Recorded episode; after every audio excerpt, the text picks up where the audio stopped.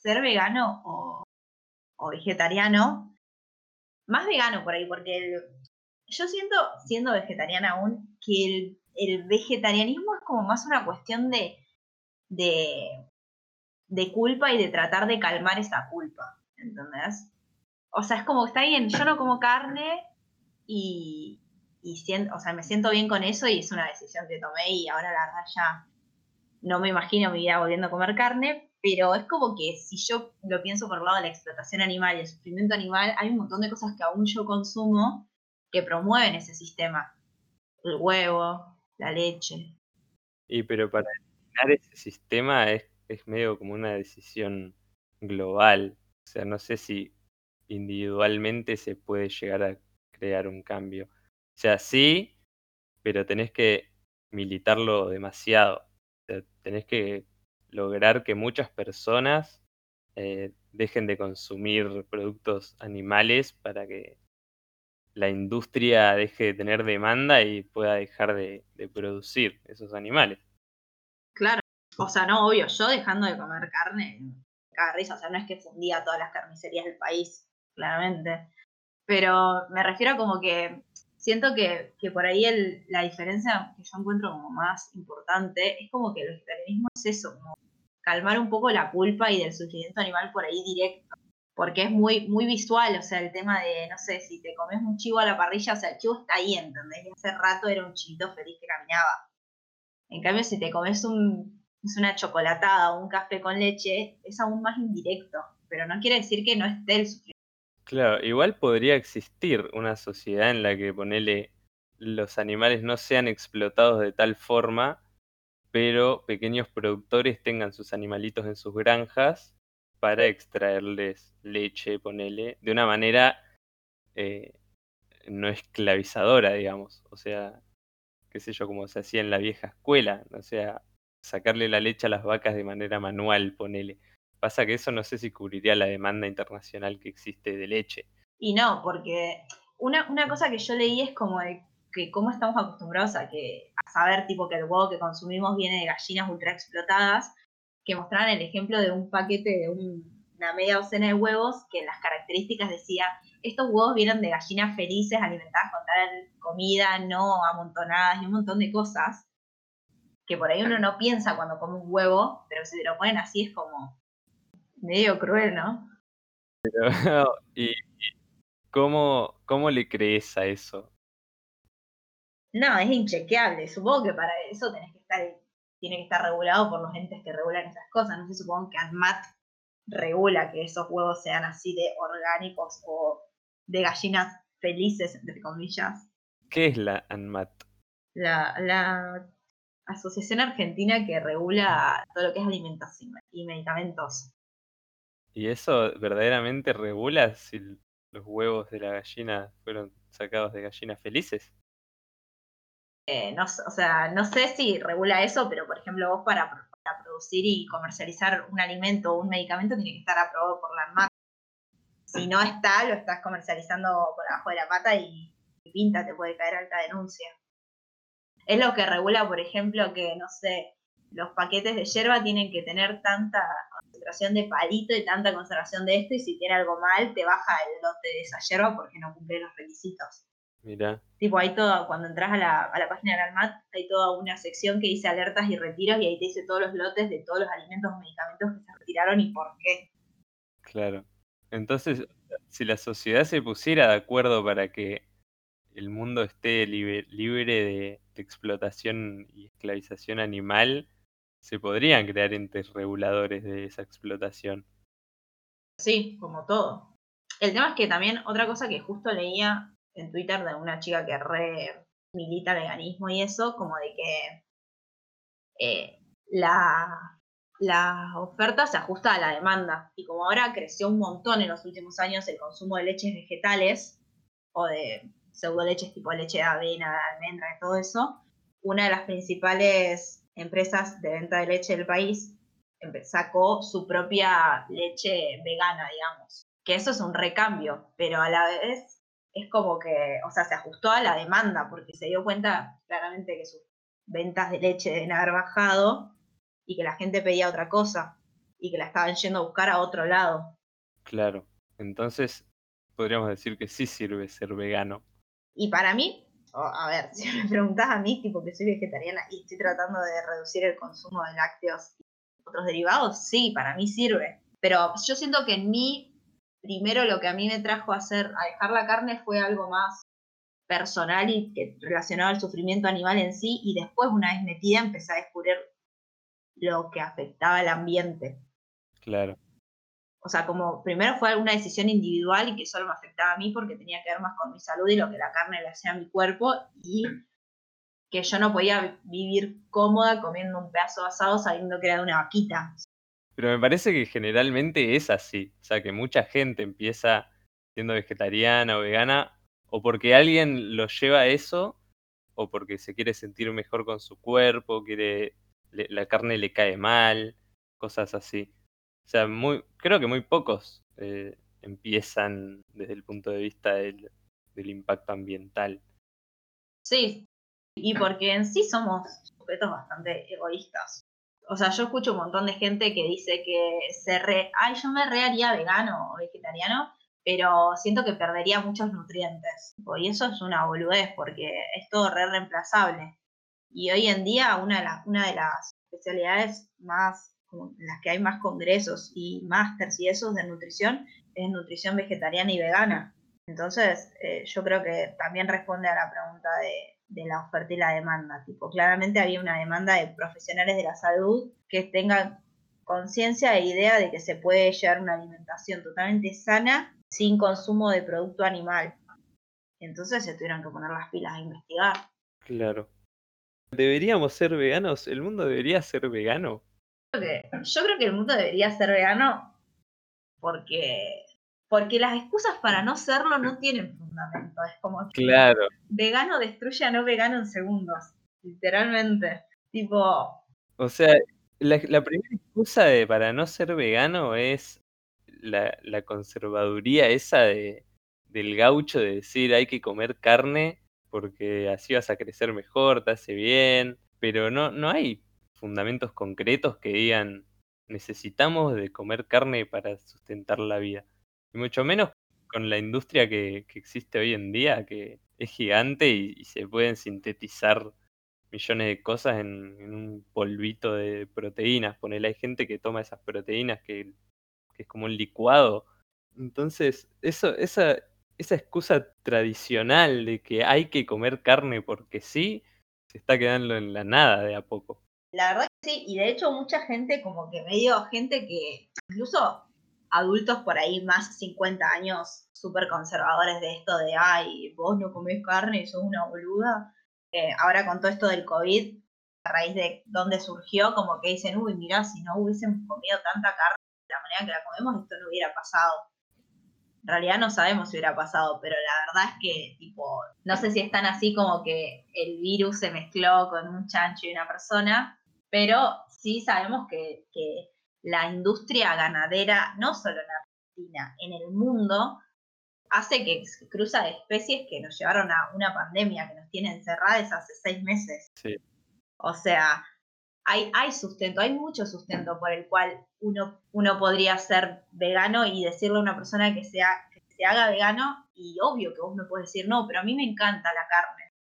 Y también es válido, qué sé yo, o sea, es, una decisión individual, yo creo, por eso no podemos hablar de ética, sino más bien de moral. Pero vos pensás, ponele, yo como carne, yo no soy vegetariano, no soy vegano, y como carne porque estuvo en mi dieta desde que nací y, nunca me lo replanteé, ¿entendés? Pero si me lo pongo a ver desde un punto de vista sustentable para el mundo, me parece que está mal. Deberíamos dejar de producir animales en masa para el consumo. Porque si bien es esto de la esclavización animal y matar animales y, y las condiciones deplorables en las que las tienen, también pasa por un montón de lados de deforestación, de que muchas de las tierras de los países se utilizan para la producción de, comida para los animales. Y me parece que es una responsabilidad dentro de nuestra generación eh, ponerle el pecho a eso. Sí, eh, yo creo que, también uno de los puntos que uso bastante para, no para eh, chicanear a la gente que come carne cuando me dice, ay, no, pero los nutrientes de la carne. Sino más bien como para repreguntar, o sea, la gente que te dice, no, pero la carne hay un montón de nutrientes que no consigo, y tipo, no es lo mismo el pedazo de vaca que te comes hoy al pedazo de vaca que se comían hace 200 años. O sea, muy probablemente ese pedazo de carne que estás comiendo tiene de todo menos carne. O sea, el, o sea, el capitalismo llevó a que se eh, a que se agilicen tanto los procesos que tipo matan a hormonas a, los animales para lograr que crezcan más en menos tiempo. Claro. O sea, sin ir a un extremo de esos, de esos documentales donde te muestran las industrias de adentro que tipo los ves y nunca más en tu vida querés comer una milanesa, eh, es una realidad, o sea, porque el capitalismo lleva a eso, a agilizar la producción lo más que se pueda. Es que ya es un producto hasta casi sintético, ya se dejó de ver a, la vaca, a la oveja, al chancho como, como un ser viviente, ¿entendés? Ya es, es un producto para la venta. Es criarlo, matarlo, comerlo. Ni siquiera se respeta el, digamos, el ciclo de la vida propio de esos animales. O sea, porque si vos me decís hace 200 años, o hace menos, incluso hace 100 años, criaban una vaca para comerla. Entonces nacía el ternero, lo alimentaban respetando el tiempo que tomaba crecer ese ternero, hacer una vaca que no te venía cuánto será. Hoy en meses te sacan un, desde que nace hasta que te lo sacan al mercado pasan menos de seis meses. Claro, es muy poco. O sea, es una locura. Entonces, cuando te dicen, no, bueno, pero la carne es algo que el ser humano necesita. Sí, la carne de hace 100 años necesitamos. Claro, o cuando era necesario comer y tenías que ir y cazarte un bicho para comértelo. Pero ahora ya es más como un capricho. Un capricho yo creo que es lo que decís vos de que está tan instalado. Es una tradición comer carne ya. Claro, el asado del domingo acá en Argentina. Igual sabe rico, convengamos que sabe rico la carne porque estás acostumbrado. O sea, yo ahora, ahora yo cuando comía carne, o sea, yo soy vegetariana hace dos años casi, y cuando comía carne me gustaba, comía asado, comía hamburguesa, comía lo que sea, y me gustaba. Eh, y ahora, sin embargo, veo gente comer carne o, paso por algún lugar donde están cocinando carne y no me resulta para nada atractivo el olor. Claro. Bueno, y por ejemplo, por ejemplo, yo que como, como carne, no como muchísima carne, porque en verdad no me cae tan bien, no, me, no, me, no disfruto tanto comer carne, pero le mando, ponele, si hago un pastel de papa, uso carne picada, como milanesa, etcétera. Pero ponele, vos que, que me decís que usás soja texturizada, ponele, para hacer, qué sé yo, pastel de papa, y que es muy parecido, porque le pones condimentos como si fuese carne, tiene la textura parecida y queda de gusto parecido, queda rico, queda apetecible. Entonces, ¿por qué existe esa brecha de decir, no, prefiero comerme carne picada a per se que, soja texturizada, condimentada, que tenga el mismo gusto? Y porque ahí yo creo que entra el prejuicio. O, es una frase que te dicen mucho como de, ah, bueno, entonces si buscas que tu comida se parezca tanto a la, a la carne, eh, si te gusta la carne. Y nadie te está diciendo que a mí no me gusta la carne. O sea, yo comí carne 20 años en mi vida más. El tema es que llega un momento en el que uno decide, por lo que sea, dejar de comer carne. Y obviamente que el paladar y la costumbre, y aparte hay que olvidarnos que la comida es un momento social también. Entonces, tipo, eh, si vos te juntas a comer con amigas que no todos son veganes por ahí o vegetarianos, eh, decís, bueno, comemos pastel de papa y están todos comiendo pastel de papa con carne picada y vos ahí, no sé, con una ensaladita. Poner. En cambio, haces tu propio pastel y es tipo similar, seguís compartiendo el, momento social, una comida similar, sin dejar de lado tu, tu ideal de no comer carne, ¿entendés?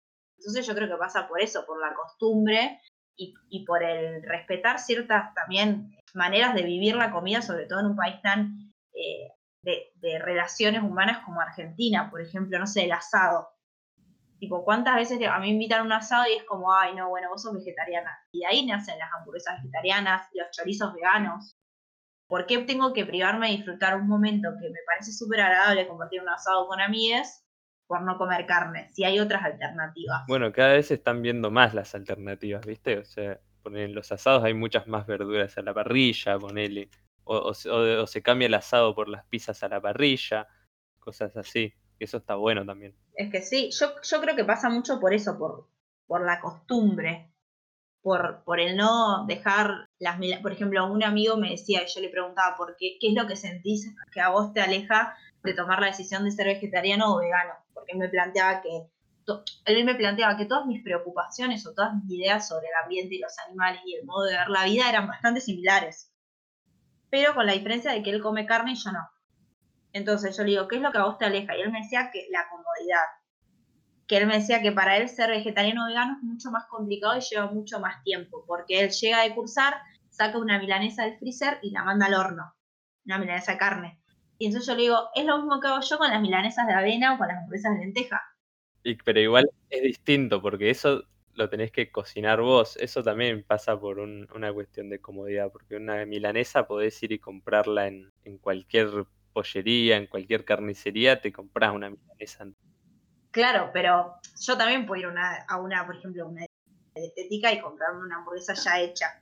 Y también puedo hacer mis propias hamburguesas. Y ustedes que comen carne tienen el mismo proceso. O sea, vos podés ir tranquilamente a la carnicería y comprar la milanesa ya empanada, lista para mandar al horno, o comprar los pedazos de carne, llegar a tu casa, preparar el huevo, pasarla por huevo, empanarla. Y eso lleva tiempo también. Y sí, pero generalmente la gente que dice esto, que es por comodidad, ya compra la milanesa hecha. Yo creo que también pasa porque el mundo está todavía preparado para la comodidad de quien come carne. Claro, está adaptado a la gente que come carne.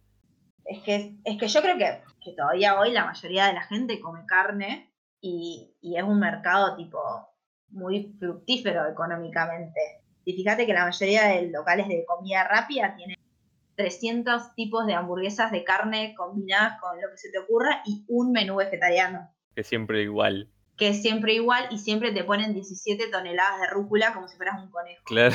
Tipo, no soy un conejo, yo también quiero comer otra cosa, no me pongas 4 kilos de rúcula. Entonces es como que también por, por esto que hablamos antes, de que hoy por hoy la demanda pide, sigue pidiendo, a la vista está, carne. ¿Y qué te parece que el, vegetarianismo apunta más a este mundo en el que no te llenen la ensalada de rúcula y el veganismo más a, lo sustentable o ambos apuntan para el mismo lado? Y hay una, hay, la mayoría de las personas veganas te van a decir que ser vegetariano es una transición. Claro. Que... no, es, una rama en sí misma, es como la transición al veganismo. O sea, el, el nirvana sería el veganismo en verdad. Claro, o sea, lo que, a lo que uno apunta, si vos pensás desde el lado de, de, la no explotación, más allá del sufrimiento, de la no explotación animal, de un mundo más sustentable, de esta teoría de que, de que todos los seres vivos tenemos derecho a la misma calidad de vida y al mismo nivel de felicidad esperable, yo creo que, que todos apuntan al veganismo porque el vegetarianismo es, es como, algunos te van a decir, yo no creo mucho esto, pero algunos veganos te dicen que ser vegetariano es ser medio tibio. Claro es como querer quedar bien con los dos lados. Sí, mira, yo no como carne, quedas bien con los veganos, pero no, no, yo sí como queso y como leche, tomo leche y todo eso, y como los que comen carne te dicen, ah, entonces no sos tan dramático. Y para mí no pasa, por eso por ahí el vegetarianismo lo que hace es más centrar todo en la alimentación y lo que, lo que buscan los veganos es ir más allá, es convertirlo en un, en un estilo de vida en sí mismo, como en, en todo, todos los aspectos de tu vida que vos puedas lograr una, una huella de carbono más baja o un impacto en el ambiente más bajo, apuntan a eso, ¿entendés? Tipo al uso de bicicletas, al reciclaje, al compostaje. Eh, es como más, va como por ahí más allá de la alimentación y ahí sí, yo creo que los veganos sí creen en, en por ahí una ética vegana, como buscar eso, buscar una comunidad que esté de acuerdo en lo mismo, ¿entendés?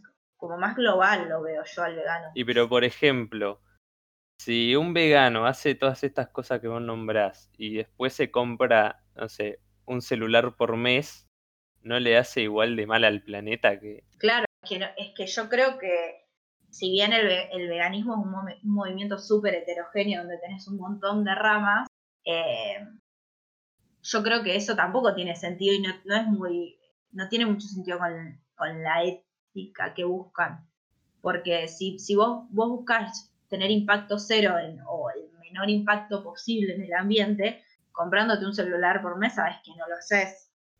Entonces no creo que si, un, vegano, entre comillas, ortodoxo, o no sé cómo decirlo, no creo que haga eso. Más por ahí esos, esos vegan, veganes, tipo New Age, muy medio Palermo y esa onda, Eso sí, porque les pasa por otro lado, pero alguien que realmente cree en lo que está militando, no creo que haga eso, porque es, como medio que no tiene sentido. Claro. Claro, porque para mí lo que hacen los veganos es transformar todo esto que nace a partir de la alimentación y en un principio dejar de comer carne en un estilo de vida y de tratar de llevarlo a todos los aspectos que puedan, desde, ya te digo, desde el transporte, la alimentación, incluso desde la reducción del uso de plásticos. O sea, ¿cuánto ahora más escuchás de shampoo sólido y acondicionador sólido? Sí, eso se está reviendo también. Y eso es un reimpacto, que también es algo que yo pregunté y me dijeron mucho de que, que si creían que, la única manera de, iniciar acciones a favor del ambiente era ser vegano. Y muchos me dijeron que no y me nombraron estas cosas, tipo no usar tanto eh, autos o transporte público, usar más bicicletas, shampoo sólido, reciclar. Y eso son cosas que al final de cuentas algo a lo que el veganismo aspira, a impactar cero en el ambiente y en los seres vivos. Sí, igual tampoco creo que sea, sea el objetivo del veganismo sea también salvar al mundo en todos sus aspectos, porque como que hay diferentes luchas para eso. Y no, yo no sé si pasa también por el eh, esto de la esclavización animal, de por qué unos animales sí nos los comemos y otros no, eh, la selectividad en, este sentido. Claro, bueno, hay un libro tipo que habla mucho de esto, no es reconocido, creo que muy poca gente lo conoce, es una pena, que es de una autora argentina, que no me acuerdo el nombre, que se llama Cadáver Exquisito, que habla de en un futuro donde hay, hubo una epidemia en los animales que están todos infectados por un virus que no los mata, pero hace que los seres humanos no los puedan comer. O sea, los seres humanos no pueden comer ningún animal sin morirse. Entonces lo que plantea este libro es que se divide la sociedad humana en humanos para comer y humanos para ser humanos. Entonces, el libro plantea en qué momento un ser humano pasa de, categoría ser humano, como somos todos nosotros hoy, a humano de, matadero, por así decirlo. ¿Y, por, ¿Y cuál es el filtro? Y el filtro en ese en, el principio era la, el estatus social cuando arrancó, digamos, toda esta ola. Y después, con el pasar del tiempo, ya los humanos que nacían tipo las hembras, como les dicen, porque te los separan, las personas son personas y los humanos que están en los mataderos son hembras o machos, tipo te los distingue así. Entonces las, los, los machos eh, y las hembras ya tenían los propios cachorros humanos, como dice el libro, de matadero y ya ese, ese cachorro humano que nacía ahí no conocía otra cosa. Incluso el libro habla de que se les cortaban las cuerdas vocales para que no aprendan a hablar. La industria ya pasa por ahí. Bueno, es yo creo que ilustra muy bien. Para, hago una pausa, la novela es de Agustina Basterrica, Cadáver exquisito se llama. Sí, pasa por ahí, es, es eso de elegir, bueno, como las vacas no se pueden oponer, las matamos y nos las comemos y las vendemos. Igual es, es como muy por ahí, muy delgada, delgada la línea porque alguien seguramente te va a decir, bueno, pero las vacas no tienen capacidad de razonar como si eso justificara todo a lo que se las expone a las vacas como a los chanchos, como a cualquier animal que sea producto de explotación humana. Para mí la pregunta pasa más que por eso, por en qué momento de nuestra historia como, seres humanos nos creímos tan capaces de pisotear a los que tenemos entre comillas abajo. O sea, porque es como decíamos antes, una cosa es que vos vayas y consumas y la, la carne que necesitas vos dentro de un ambiente más o menos no quiero decir lindo, pero más natural a meter 17 vacas en 3 metros cuadrados, tenerlas una al lado de la otra, que no se puedan ni mover, como, como que creo que ya se cruzó un límite, que ya ni, siquiera es sano para, para quienes lo consumen. Es que refuerza lo que decíamos antes de, o sea, es tan tradicional que por ahí, qué sé yo, hace muchísimos años sí necesitabas tener una vaca ahí, hacer la mierda y comértela para, para comer algo de carne porque si no te la pasabas comiendo trigo. Pero ya ahora es, es una maña, es, bueno, vamos a juntar millones de vacas en un lugarcito de 3x3, las llenamos de romonas y las vendemos al mundo porque el mundo así lo desea. Es que sí. Aparte, eh, tiene que ver también con esta sobreproducción, o sea, hay un montón de estudios hechos de que la cantidad de comida que se produce hoy en día está tan mal distribuida. Eh, o sea, no puede ser que haya países que tiran comida porque les sobra y haya otros donde la gente se muere de hambre. O sea, en el 2020 se muere gente de hambre. Sí, igual eso ya es el sistema. Claro, es, es esto que, que decía, decía hoy, de que, de que hay personas que me dijeron que no creen que ser vegano sustancialmente cambia un impacto en el medio ambiente porque el sistema buscaría, o sea, el sistema este, el capitalismo, por así decirlo, buscaría hacerse lugar ante esta nueva demanda y hacer mierda al planeta desde el lado vegano. No habría deforestación para criar vacas, pero habría deforestación, sé, para plantar maní, que todos tengan mantequilla de maní. Claro. ¿Entendés? Y creo que, que cierto punto es, es real como que es un pensamiento que tiene bastante lógica. Y es que sí, siempre que haya demanda de un producto, las productoras se van a encargar de, por cualquier medio, entregar ese producto a, lo que los piden. Claro, por eso yo creo que más que ser veganos, eh, o sea, yo antes de reclamarle a una persona si es vegana o no, le reclamaría que, tipo, un toque más de conciencia en, el consumo, digamos. El consumo en general, o sea, no me importa si seguís comiendo milanesas o no, pero, no sé, no te compres ropa todos los meses o ropa nueva todos los meses. Tipo, la fabricación de ropa de cero eh, consume un montón de agua, por ejemplo. Entonces, por eso creo que ahora están tan en auge, por así decirlo, las ferias vintage o de moda sustentable donde, o sea, hay ropa que dejamos de usar y realmente sigue estando en estado para usar. Sí. Pero la moda y el sistema de, uy, no, la nueva temporada, te, lleva, o sea, yo creo que todo el sistema te lleva a consumir. Es que sí, de eso se trata. Para cuanto más consumas, más van a vender, más plata. Pero sí, hay alternativas. Es que yo creo que, es, eso un poco viene a ser nuestra generación y la que viene atrás, más que la nuestra por ahí como decir, bueno, o sea, todo bien, yo consumo, pero elijo una forma más sustentable de consumir. Porque, a ver, también hay que pensar que la generación que estuvo antes que nosotras, tipo, la generación de nuestros padres, el consumismo les pegó en la cara porque pasaron de tener una vida súper austera, por ejemplo, la creación del plástico en sí. Fíjate cómo es todo cíclico. Nuestras abuelas salían con las bolsas a hacer nuestros, los mandados porque no existía el plástico. Después nuestros padres vivieron toda la época del plástico y la bolsa de plástico, que era maravilloso porque no tenías que salir con nada, ibas al supermercado y te daban 17 bolsas de plástico. Y ahora nuestra generación vuelve a salir con la bolsa de mandados, porque ese uso de plástico nos liquidó el planeta, por ejemplo. Claro, y, estas alternativas, ¿no te parece que es como medio tarde como para ponerlas en práctica o, o para vos va, puede funcionar? ¿Podemos volver a hacer que el planeta ande bien. Y yo soy muy del mejor tarde que nunca. Para mí, quedarse en el bueno, ya está listo, es como resignarse. Claro, por lo menos durante el tiempo que estamos acá, hacer algo para, para cambiarlo, qué sé yo. Claro, o sea, yo creo que, que también, igual también está muy, muy relacionado por ahí en la, a la manera en que yo veo el mundo. O sea, yo no me sentiría cómoda resignándome y resignando mis acciones por más de que yo sienta y sepa incluso que, lo que yo hago no tenga impacto. Porque yo, yo me siento, o sea, yo me siento cómoda con las decisiones que tomo. Entonces, por más que vos me digas, che, no, vos dejando de usar bolsas de plástico no cambias nada.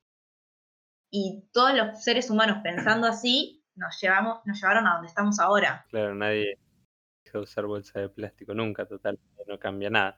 Hasta que uno decide no usar bolsa de plástico. Claro, aparte yo creo mucho en, estas cosas, creo mucho en el contagio de, los círculos cercanos, ¿entendés? Por ahí yo sola dejando de usar bolsas de plástico, el medio ambiente se me cae de risa. Pero si yo dejo de usar bolsas de plástico y le explico a mis amigos por qué lo dejo de hacer, y mis amigos empiezan, ah, mira, te, puede ser, tenés razón, te sigo, dejan de usar.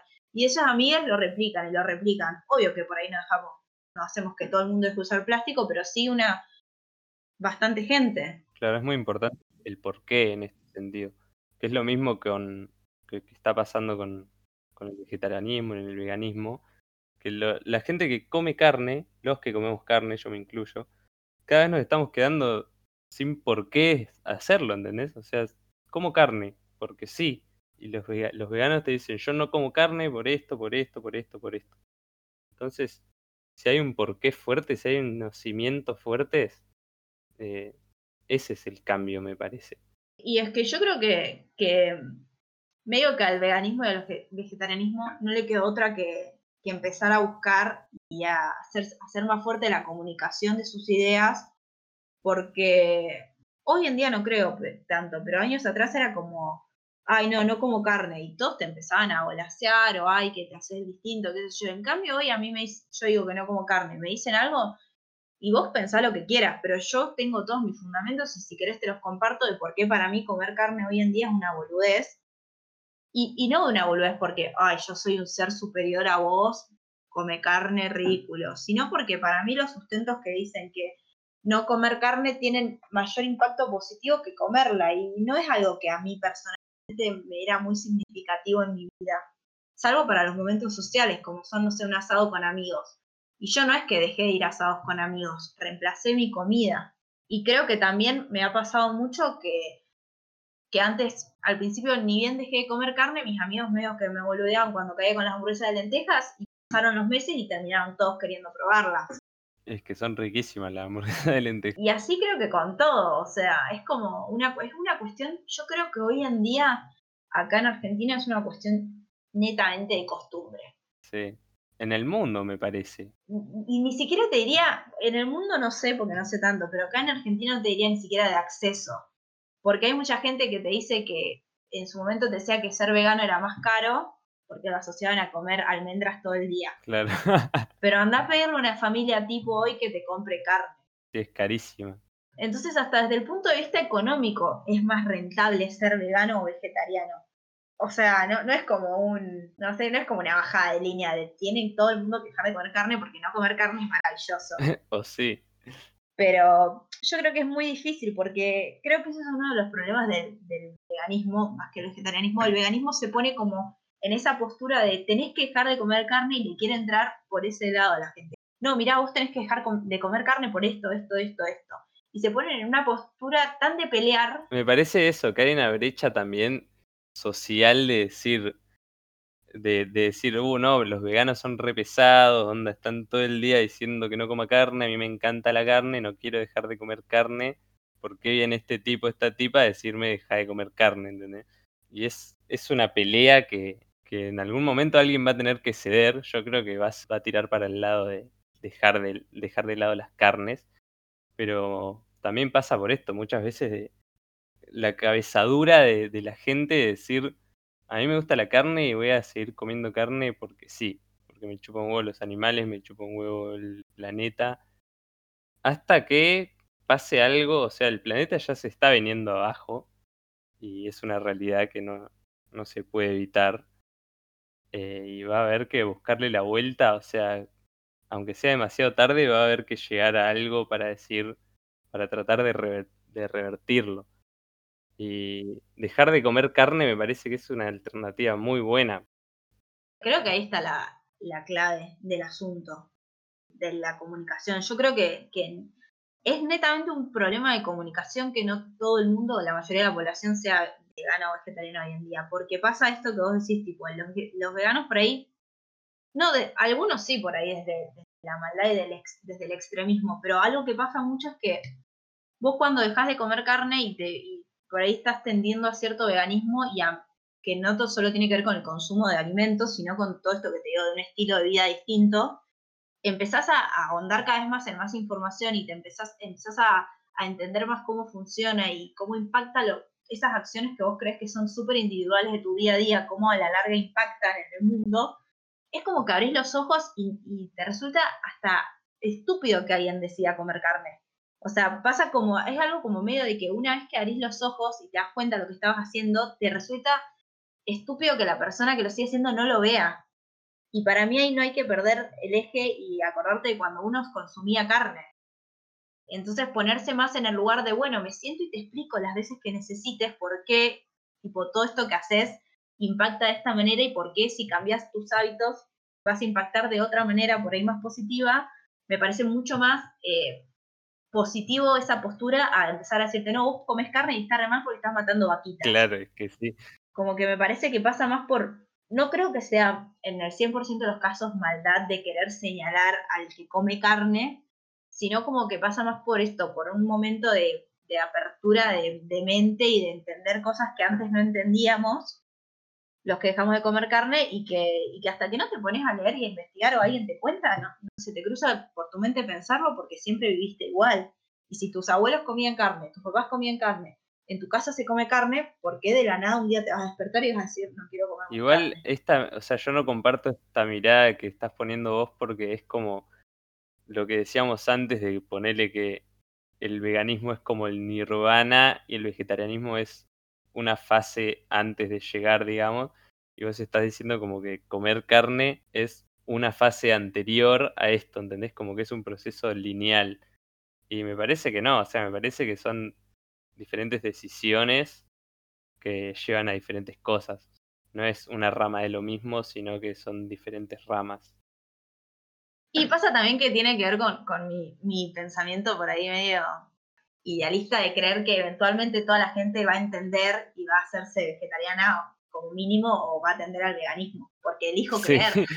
Igual, o sea, no sé si, si me gusta la palabra entender, como que es una decisión que se puede tomar o no, que estaría bueno que la, empecemos a, plantear, a replantear, a pensarla, para que, no sé, el futuro sea mejor y más sustentable, pero no sé si hay que entender que ese es el camino, porque por ahí hay otros, otros caminos que, que por ahí todavía no están planteados o no estamos viendo, entonces como que existen muchas ramas de lo mismo no es tan lineal. Yo incluso, siendo una persona que no come carne, creo que si alguien que por ahí no, no colabora mucho con el ambiente y eso se siente y me dice, che, quiero empezar a reducir mi impacto en el ambiente, ¿qué puedo hacer? Una de las últimas cosas por ahí que le diría es que deje de comer carne.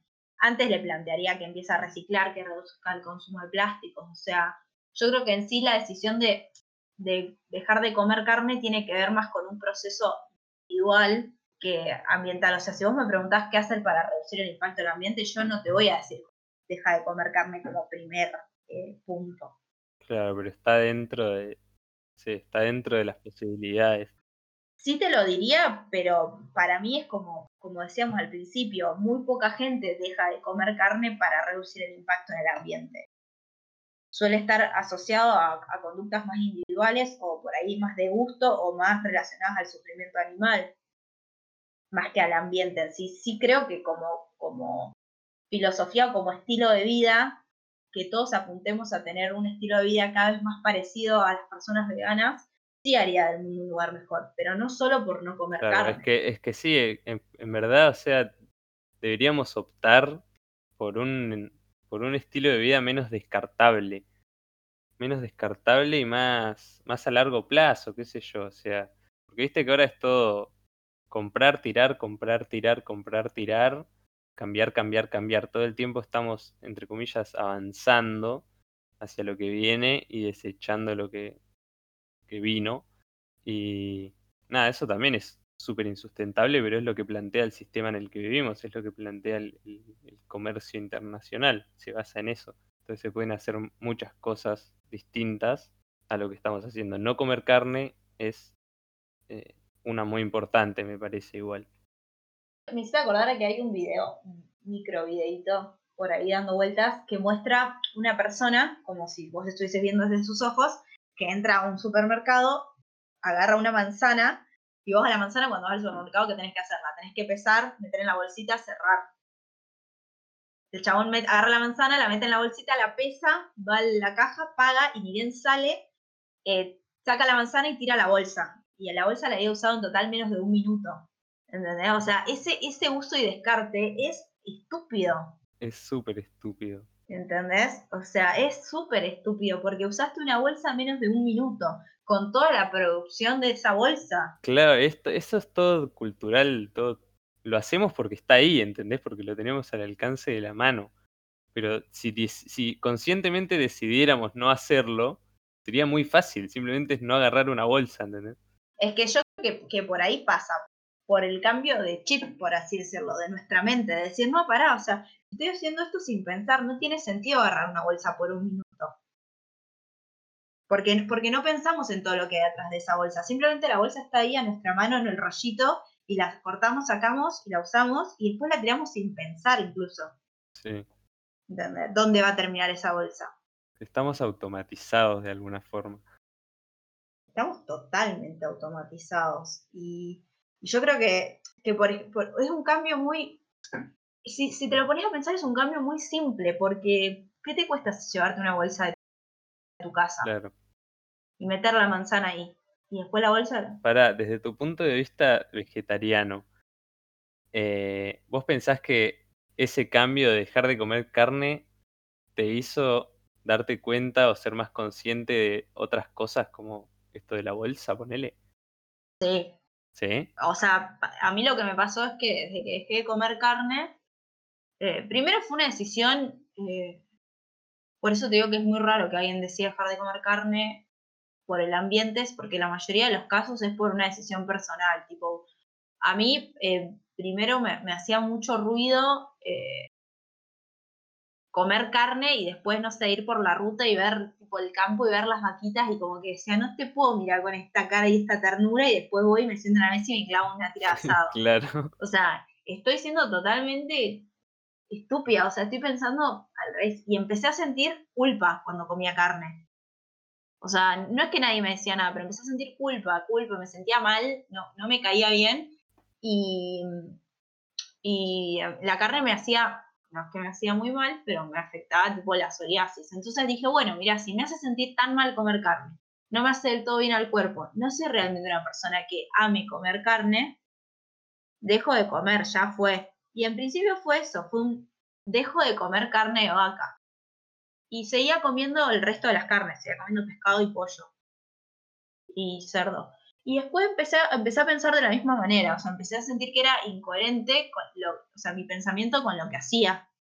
Y así dejé de comer y a partir de que dejé de comer carne me empezó como a interesar cada vez más el trasfondo tipo de la producción de carne y todo eso y el sufrimiento animal. Y después tengo la suerte de tener bastantes amigas veganes que tipo me empezaron a mostrar, eh, yo también era prejuiciosa en esto de, bueno, no se puede reemplazar todo en la cocina por cosas veganas. Y me empezaron a mostrar que sí, que había toda una manera de cocinar que no tenía nada que ver con el sufrimiento animal y que podías conseguir cosas iguales y sabores totalmente nuevos, porque a veces estamos muy con esto que te decía de muy como milanesa o como hamburguesa, te perdés por ahí de probar una hamburguesa de lenteja. Sí. Bueno, a mí me pasa, a mí me pasa con. Con esto del, del pastel de papa de soja texturizada, ponele, no me llama la atención para nada. Pero bueno, algún día lo probaré porque sé que debe tener el mismo gusto, ¿entendés? Pero estoy tan acostumbrado a comer carne, en un principio no me llama la atención. O sea, probablemente cuando lo pruebes sea la- lo mismo o más rico, ¿entendés? Pero es esta cosa de, de automático, de decir, no, el pastel de papa es con carne. ¿Por qué? De- de- yo creo que esto de de la oferta y demanda, que lo tenés tan a la mano. Y, y es algo que tenés tan, o sea, si yo te, si yo te cuento cómo hacer un pastel de papa vegano, te digo que incluso te lo hago más rápido que un pastel de, de papa normal, Claro, porque tarda menos. Pero si yo te empiezo a decir no, primero que, que estás ante un ingrediente nuevo y totalmente desconocido, o sea, es muy poca la gente que toda su vida estuvo en contacto con la soja texturizada, por así decirlo. Y la lenteja va en el guiso y no la quieras meter. O sea, es algo que tenemos muy arraigado. sí, Entonces, sí. la- el de, también el, la falta de conocimiento sobre cómo mezclar ingredientes que por ahí sí tenemos en nuestra cotidianidad, como las lentejas, pero, pero correrlas del guiso. ¿Entendés? Como que eso te abre un montón la cabeza. Y a partir de que empezás a, a investigar, como que es como medio un ciclo. Creo que como que pasa en todo. O sea, una vez que te empezás a interiorizar, en un bucle de información y cada vez sabes más y cada vez te interiorizas más. Y te resulta estúpido que en algún momento de tu vida hayas hecho algo distinto a lo que estás haciendo. Bueno, pero eso es otra cosa, por lo que vos decís, la falta de conocimiento. Porque si vos te pones a pensar, todo lo que, todo lo que nos bombardean de, de- en cuanto a comida, ponele siempre hay carne, eh, y esas cosas. Y, para tener una dieta vegetariana, vegana, sustentable, tenés que investigar aparte por tu cuenta. Eh, eso es otra cosa que, que a muchos nos da paja, ponele. O sea, si quiero comer vegano, tengo que investigar cómo comer vegano, ¿entendés? ¿Por qué no hay, no hay alguien en la tele que me lo diga? O por Eso es verdad. si toda la dieta que yo siempre comí contenía carne, lo que sé cocinar contiene carne, ¿entendés? Tengo que aprender cosas nuevas. Y eso, bueno, es no es una traba, pero es un obstáculo que e, es necesario una decisión consciente de decir quiero pasar este obstáculo. Yo creo que, por eso es muy importante el rol de, de, las personas que deciden tipo, tirarse cada vez más a este lado, de ponerse en una postura de comunicación abierta, de, de sentarte y por ahí comerte, que digan algunas volveses que vos decís, no, ¿cómo estás diciendo esto? Pero porque parte de eso, del desconocimiento. Y si para mí uno que, que, logró acercarse a este, a este modo de vida, por ahí más tirando a, a esto de no comer carne, de ser más sustentable y eso, no hay nada más lindo que, que alguien que conoces te diga, che, vos que tenés más idea de esto, y sentarte a contarle, porque posta que si te preguntan es porque no tienen ni idea de dónde sacar la información, porque es esto que vos decís. Si vos no estás en el tema, hay, hay poca información, o no tenés los medios para llegar, pero si vos charlas con alguien que está metido, eh, en verdad no, no es poca la información que hay, está escondida, está tras bambalinas. También acá juega algo re, importante que es tipo las redes sociales, que son tipo la fuente de, no, no de conocimiento, pero sí de acercamiento a ciertas cosas. Y no hay que olvidarnos que las redes sociales juegan banda con algoritmos. algoritmos. Entonces, si vos todo el tiempo buscas cosas de carne, nunca te preguntas nada de vegano, y eso, ¿por qué Facebook o Instagram te va a mostrar algo vegano? No te va a aparecer. O sea, en cambio, ponerle yo, que sigo un montón de páginas, y eso todo el tiempo me aparecen publicidades de, de cosas sustentables y eso pero porque a mi, Instagram ya me ligó, tipo, uh, esta le encanta la falopa esta, se lo voy todo el tiempo. Y es que sí. Es que, es que yo creo que es eso. Y ni hablar, o sea, esto sí estamos hablando de internet por ahí. Pero por eso creo que el futuro es nuestra generación y las generaciones que son más amigas, por así decirlo, de internet, porque anda a encontrar algo de información vegano vegetariana en la tele. Yo creo que hay, pero es pero la super mega minoría. La podés encontrar un sábado a las 7 de la mañana en el canal 590. Las últimas veces que aparecieron veganos, no sé si te acordás, en la tele fue en cuando fue el tema de la rural, el veganos versus gauchos. Ah, claro. Y para crear polémica. Claro, fue para crear polémica y eso en las generaciones por ahí más adultas, tipo los más 50 conservadores, generó más rechazo aún. O sea, había gente, gente adulta que me conoce a mí, me volaseaba a mí, me, yo tipo, ni siquiera soy vegana, o sea, ni siquiera hacen una distinción. ¿Entendés? Claro, es lo mismo, es todo lo mismo. Este, este come carne, este no come carne. Claro, era así, y era un. Pero la tele titulaba así: veganos versus gauchos. Y así. Y se escuchaban cosas como, sí, que les peguen con los reben, que sí, que los hagan mierda, cosas o sea, Una locura. Es una grieta muy grande. Es una grieta que, que para mí la base es eh, esto que, que te decía el otro día, del odio a lo diferente, porque es diferente y punto. Y la desinformación total. Absoluta, o sea, antes de odiarte me voy a sentar a ver qué es lo que me estás tratando de decir. No, ¿para qué? Te odio de una porque sos distinto a mí y listo. ¿Entendés? Y, y es absurdo porque ni siquiera te sentaste a escuchar lo que te quiero decir. ¿Entendés? De los dos lados, porque no digo que ah, la gente que come carne es vegana y los veganos son todos que se sientan en rondas y esperan que los escuchen. O sea, hay, hay de, los, de los dos lados. Porque convierten todo en un River Boca, todo, o sea, cosas que hasta no tienen sentido, como esto de comer carne o no, o sea, o sea, ese odio a la persona que es distinta y ni siquiera esto de que me, tomo eh, el trabajo de, escucharte. A ver, por ahí me decís algo que esté interesante. O sea, no te digo que, yo me pongo a hablar con alguien que como carne y lo convenzo de dejar de comer carne. Pero por ahí le planto la semilla de la duda. Sobre todo porque una vez que vos plantás la duda, o sea, vos, vos le plantás la, la duda a una persona y queda en la persona todo lo que va a crecer y a nacer a raíz de esa duda. No es que yo te esté implantando la idea total de que tenés que dejar de comer carne por esto y esto y esto.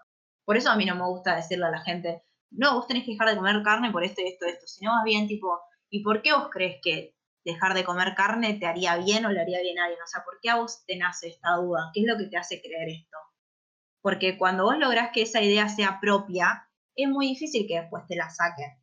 Es que son, son los beneficios en verdad los que, lo que deberían movernos.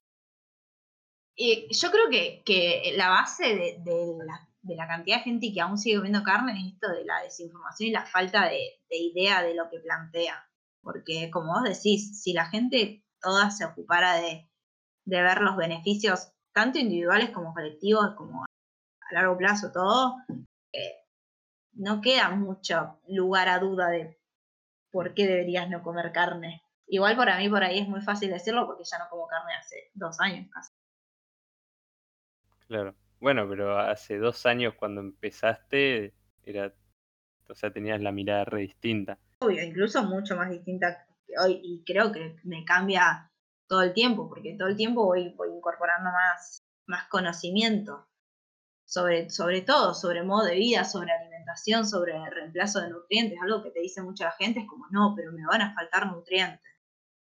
Claro, que eso es una mentira total. No, hoy en día se plantean, eh, hay muchísimos papers hechos al respecto sobre eh, la posibilidad de, de, criar infancias veganas y de, de ser vegana, mantener el veganismo durante el embarazo que antes te decían como, bueno, vos puedes ser vegana, pero si estás embarazada, tenés que empezar a comer carne. si tú tenés un hijo, no puedes ser vegano. Y creo que esos son como mitos o muy, no sé si fake news, pero falta de información, tenés como que cada vez aparte se aprende más y más al respecto. Claro, eso me parece clave, lo de las infancias veganas, ponele. O sea, es ya crear una generación de cero con, con ese hábito, es lo que decíamos de las tradiciones, o sea, el, la tradición de no comer carne. Claro. Y ya, si a, si a un nene le a un nene o una nena le explicas por qué no, no come carne o nunca tocó un bife en su vida, no, no lo va a necesitar. Porque no es una cuestión fisiológica. Para mí es como pensarlo tipo. Es como un cambio de paradigma. Pero pasa que está todo relacionado, porque cuando vos te metés y te das cuenta la, la base, la idea, lo que plantea y lo que busca el veganismo termina en todo esto, en que el, como que el, yo te diría como que el dejar de comer carne es la punta del iceberg. O sea, y de ahí para abajo queda en cada uno investigar hasta qué profundidad se quiere meter del movimiento. Pero es hasta, para mí la, la pregunta clave es hasta dónde estás dispuesto a cambiar tus hábitos sabiendo todo esto. Claro. ¿Entendés?